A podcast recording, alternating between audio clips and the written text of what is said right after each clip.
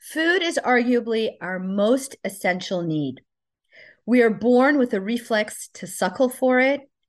And when our babies cry, our bodies as mothers surge with oxytocin to provide for it. So, how is it that something so natural, so critical to our survival, has become so confusing? It shouldn't be. So, once a month on the Health Bite podcast, I share with you the food and nutrition headlines in the news, offering you a sensible spin with a practical approach you can trust. Welcome back to Health Bite, my podcast where I offer you small, actionable bites towards healthy weight and weight management through greater mental, emotional, and physical well being.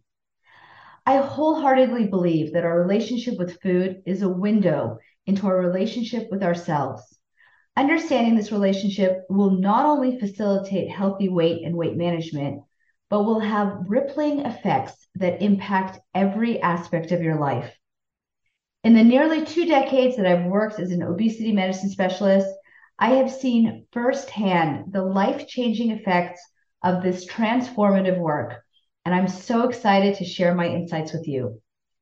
I'm your host, Dr. Adrienne Youdim, and I created this podcast as an alternative to the noise to offer you knowledge based guidance in the areas of nutrition, fitness, habit change, and mindset that I use with my patients in my medical practice every single day to help them achieve healthy weight and health. More episodes are available at dradrienneyoudim.com slash podcast. And while you're there, sign up for my newsletter and shoot me an email. I'd love to hear about your journey. Okay, here we go. Let's dig into this week's episode. There is so much talk about weight loss in the new year that I wanted this month's news wrap up to talk about food as nutrition, food as medicine, irrespective of its impact on our weight to talk about the recent headlines that focus on how the food we eat can impact our health and well being. We know that diet is a key component to health. And of course, not surprisingly, one study showed that unhealthy diet was the leading cause of death globally. But as we know, there is so much confusion about what to eat. Fortunately, this month, a study came out out of Harvard Public School of Health that showed that one size does not fit all and that variations of a healthy dietary pattern were all protective against disease and death. So, what did it look like? Researchers used data from two very large cohorts. The first was the Nurses Health Study, which includes over 75,000 women. And the second is the health professional study, also a large study that included 45,000 men. So overall, this study included nearly 120,000 men and women that were followed for over 36 years. Researchers compared four different, quote, healthy diets. They included first the US style dietary pattern, which emphasized fruits and vegetables, whole grains, low fat and fat free dairy, healthy fats, lean meats, and poultry. This diet is based on the types of foods that Americans eat in the proportions that Americans typically eat it. But there were some caveats. The diet limited added sugars and refined starches, and it recommended that people choose from nutrient dense options, meaning those that are, again, prepared with minimal processing, minimal added sugars, added starch, and sodium. The guidelines also recommended that beverages that were higher in added sugars, as well as saturated fats, to be reduced and it also recommended in limiting alcohol. So keep in mind or notice that this is a relative style of eating. There isn't any hard and fast rule, no dogmatic mandates. It is a healthy style of eating. That was compared to a second diet called the healthy vegetarian dietary pattern. These are really sexy names, by the way, but at least they're descriptive for what they are. This dietary pattern was similar to the first, but of course it was vegetarian. So it didn't include meats or poultry or seafood, basically, didn't include animal protein. Instead, it contained a higher amount of soy and soy products, such as tofu and other processed soy products. So I know there's a lot of interest in the effect of soy on our health, as well as these newer soy products. So this dietary pattern addressed this.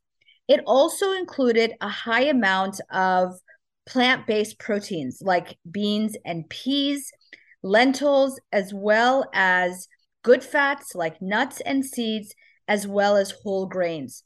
Keep in mind that none of these dietary interventions, by the way, were low carb or high protein.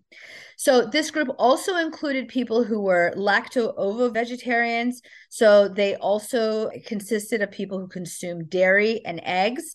And like the last group, this diet was low on foods that contained added sugars, refined refined starches, or sodium.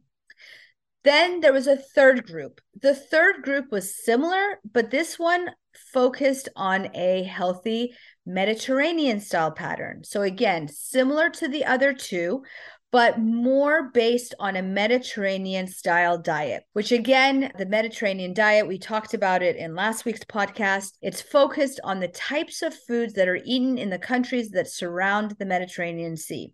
So, staples of the Mediterranean diet include, of course, lots of fruits and veggies, lots of whole grains. So if you look up the Mediterranean diet food pyramid, you'll notice that the biggest proportion of food and calories comes from whole grain carbohydrates.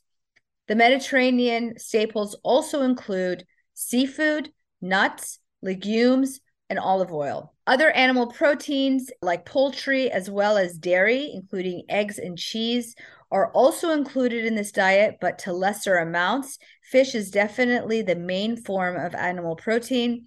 And they also, in this diet, recommended sweets and red meats and processed meats to be consumed sparingly, as they do in the Mediterranean diets overall.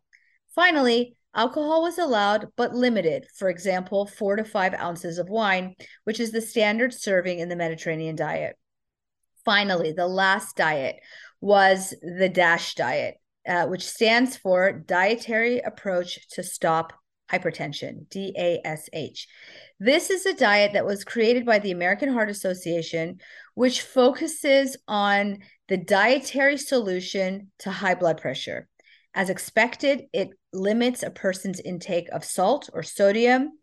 And again, this uh, particular diet also incorporates high intake of fruits and vegetables. We know, by the way, that fruits and vegetables have lots of nutrients like magnesium, which in and of itself has been shown or helps to reduce blood pressure, as well as whole grains, fat free and low fat dairy products, fish, poultry, beans, nuts, vegetable oils.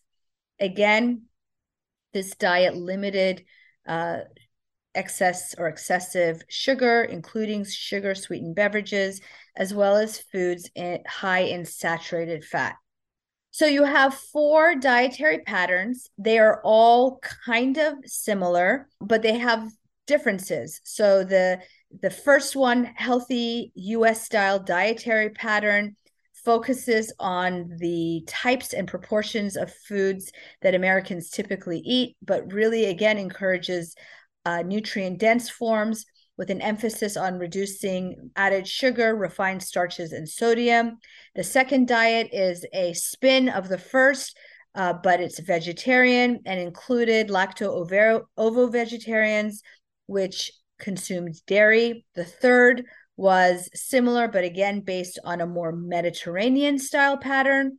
And finally, the last one focused on a dash or dietary approach to stop hypertension pattern, which also emphasized limitations on sodium. So they looked at these four types of dietary interventions in almost 120,000 people for almost 40 years and looked at what happened to them. How long did they live? What diseases did they go on to develop? And the study interestingly showed that all four dietary patterns resulted in longer life, a reduction in overall mortality, as well as a reduction in deaths related to cardiovascular disease, cancer, and respiratory disease. So, if we think about it, the top two killers in the United States in men and women, and by the way, we talked about in last week's Health Bite episode that was specifically dedicated to cardiovascular disease in women. And I informed you all much to perhaps your surprise that cardiovascular disease is the number one killer in women, not breast cancer, like we all worry about, but actually heart disease. But anyway, in this study that showed deaths related to cardiovascular disease, number one killer in men and women, cancer, and respiratory disease all were reduced by following one of these dietary patterns. The take home message is these main points. Number one, they all emphasize a high intake of fruits and veggies. You didn't need a doctor to tell you that fruits and veggies were good. Our moms told us that. But I share the data with you guys because I think we all, all of us, myself included, take for granted the things that we know. And when you hear how impactful these dietary changes can be in your life, making these changes can actually prolong your life and reduce the risk of developing a heart attack, a stroke, or cancer, that's meaningful. So, all these diets emphasized one, a high intake of fruits and vegetables, lean meats. Meats, for the most part, were limited overall.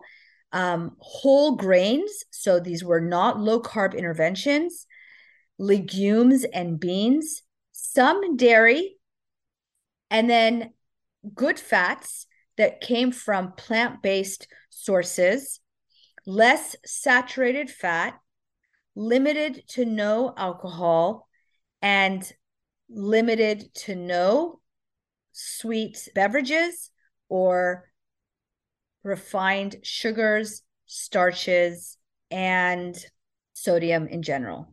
So these are the basic principles in this diet. And they all showed that whether you follow Mediterranean style diet, a vegetarian style diet that consisted of more soy or soy products, a diet that was with or without dairy, that this pattern of eating that consisted of the main principles that I discussed resulted again in a reduction in mortality and a reduction in death from these uh, common diseases in the United States.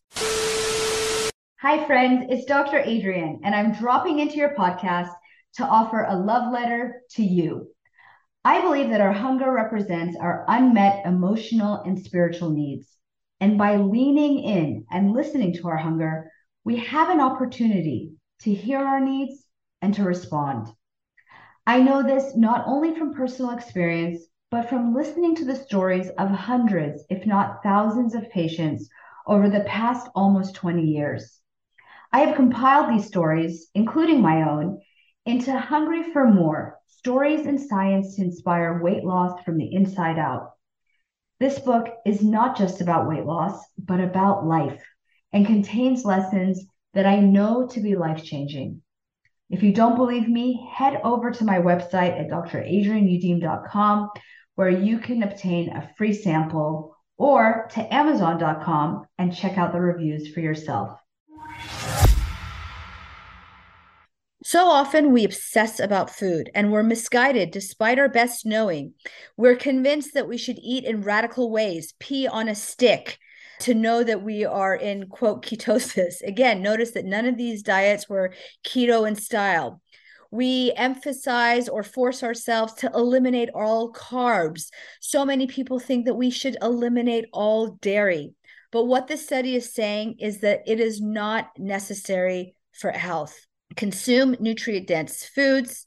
As I like to say, more from the earth, less from the pantry, more plant based, but not necessarily vegetarian a good amount of whole grains, legumes, and beans, which are plant based proteins.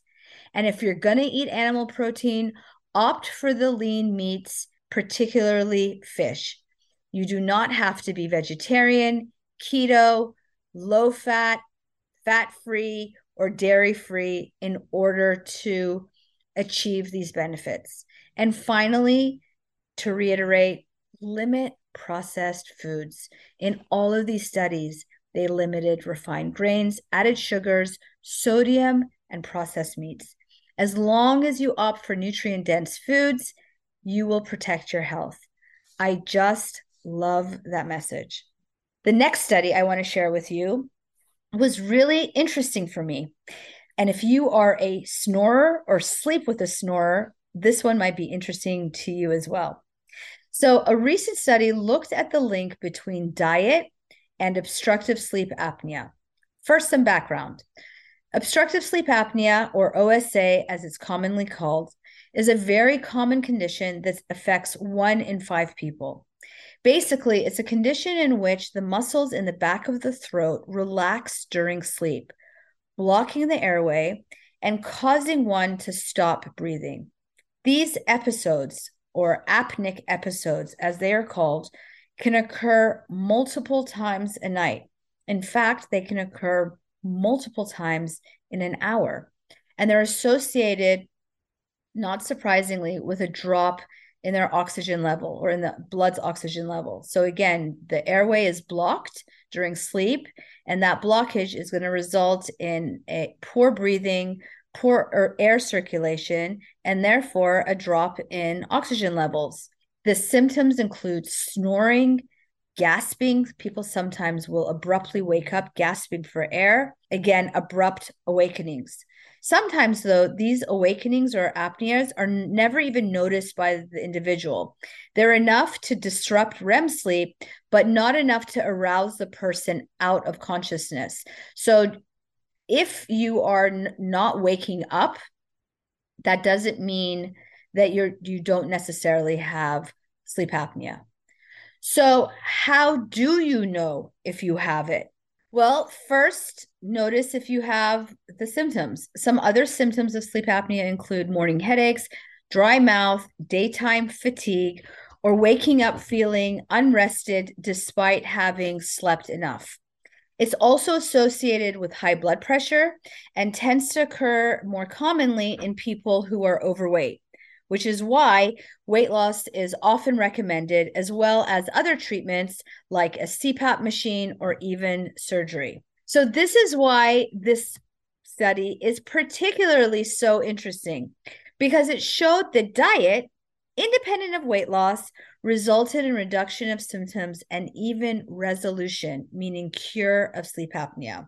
So we know that weight loss itself is a treatment for sleep apnea, but this is the first study, to my knowledge, that looked at just the type of diet and attributed dietary change in terms of the food that we eat to a reduction in apneas, irrespective of its effect on weight. So, what happened here? Participants of the study that was published just last year in JAMA were asked to eat a healthier whole food diet, which included fruits and vegetables, beans, olive oil, seafood, poultry, eggs, and herbs. And they were asked to cut down ultra processed foods, processed foods, processed meats, salty snacks, and sugar sweet beverages. Sound familiar, by the way? Sounds exceedingly similar to the diet that we just talked about. These participants were also encouraged to reduce their alcohol consumption.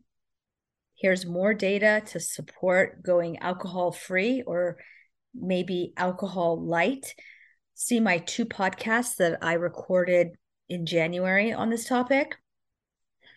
They also encouraged those who smoked to stop smoking, and they were advised to increase their daily step count by 15% per week.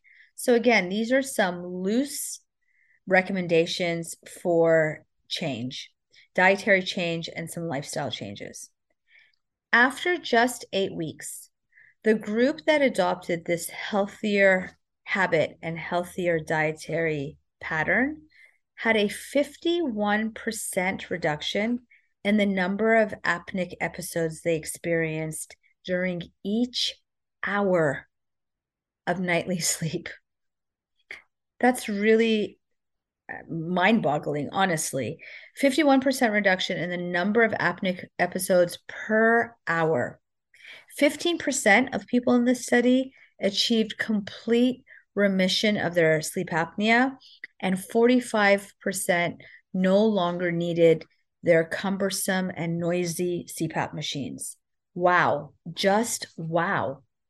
It's important to note that this diet was not a weight loss diet, but merely by cutting out the bad stuff and incorporating healthy, good stuff, subjects did lose weight about 16 pounds as a side effect of these dietary changes.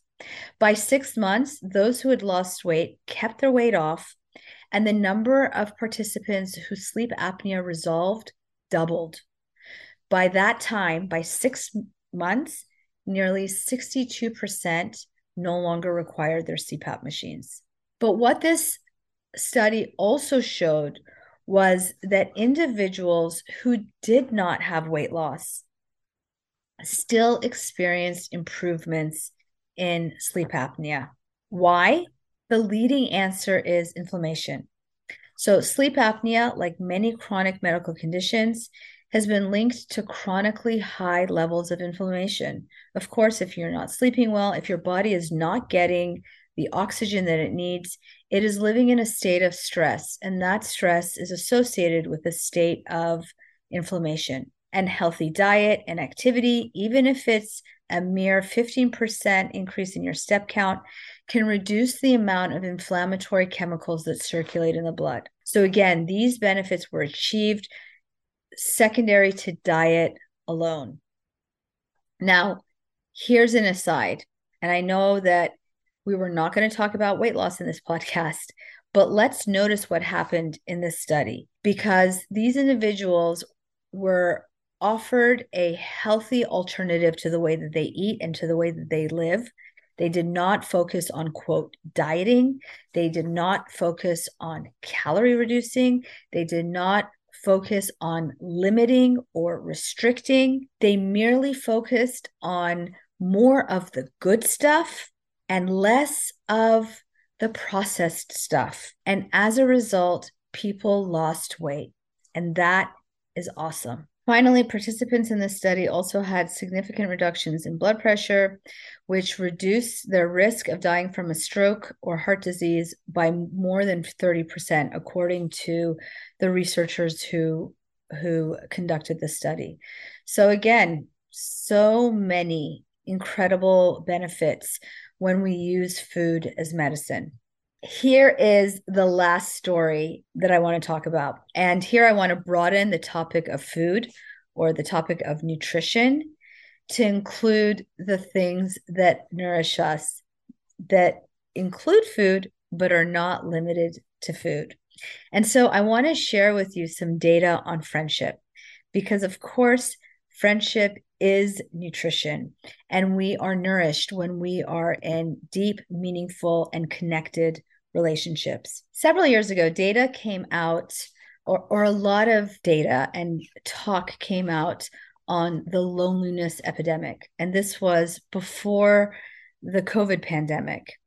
Studies have shown that loneliness had negative effects, of course, on mental health, worsening depression, anxiety, mood disorders, but also linked loneliness to cognitive decline and showed that loneliness was as harmful as smoking 15 cigarettes per day in terms of our overall health and even cardiovascular health.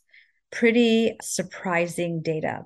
Loneliness was so bad that in the UK, where they tend to be a little bit more proactive than we are here in the States, created a ministry of loneliness to combat it. And of course, everyone's mind went to romantic relationships because, of course, we had found that people who were in committed relationships, romantic relationships, fared much better than those who were romantically alone. But it seems that we'd missed the mark on a new wave of research that is now documenting the benefits of platonic relationships. They are documented in a new book by Professor Marisa Franco in a book called Platonic How the Science of Attachment Can Help You Make and Keep Friends. This is a great book, and she shows in it that people with strong relationships, strong friendships, not only have better mental health, as is expected, but also physical health as well. In fact, researchers have shown that social connection lowers our risk of premature death more than exercise or dieting alone. In one study of over 700 middle aged men who were followed for six years, they showed that having a life partner didn't affect the risk of heart attack or fatal coronary heart disease, but having friends did. Amazing. And why? Of course, there are physiologic benefits to friendship that include a positive effect on stress reduction, but imaging studies have also showed that positive friendships affect the systems that are associated with negative emotions and with feelings of reward. Friendship has even been shown to affect our immune response. In one kind of gross study, but nonetheless, healthy volunteers were given nose drops containing a cold virus, and those with higher social bonds were less likely to develop cold symptoms. Pretty fascinating stuff. So, friendship, platonic friendship, that is, is food for our soul and good for our health. But I want to address the elephant in the room. As a friend of mine told me at a party last week, sometimes I think if I died today, nobody would even notice. Dramatic, maybe, but I can't say that I haven't had the same thought here and there. The truth is that we are lonelier, not only as a, the result of the pandemic, but of course, the pandemic didn't make it any better. And to be fair, we tend to dismiss platonic relationships in favor of other things like caring for our spouses or for our children, but time with our parents, taking care of stuff, uh, or working, or the many other pressing items that are in our day to day lives. We take our friends for granted. We take our friendships for granted, thinking, oh, they will always be there. And perhaps they will. But cultivating friendships requires time, attention, and effort. So here's my health bite for you today. Think of someone in your life, maybe an old friend that you've been disconnected from. If you can't think of anyone in particular, perhaps take a scroll, scroll through your phone and see who you've been missing. Start out with a text message. Start out by reaching out and see where it takes you. Or better yet, pick up the phone and call a friend just to let them know that you're thinking of them or how much you care for them. Just call and say thank you. Consider maybe grabbing a friend to join you for lunch or on something that you were already doing, maybe to go shopping for a gift or to join you for a hike or for a walk. And if you feel isolated, if you feel like you don't have your tribe, find ways to reach new people. Consider a book club, a writing circle, a hiking group, a running group. I know it's hard making new friends as an adult, but there are outlets out there, and maybe you'll find a new hobby along the way. I hope this episode of Health Bite gave you some food for thought. If you loved it, please head over to the app where you found us and give us a five star review. So many of you reach out to me via email and tell me how much you love the show. Thank you. And if you share these thoughts in a review, it would really help us spread the word and reach more of you. I hope you have a happy and healthy week, and I look forward to seeing you here again next week on Health Bite.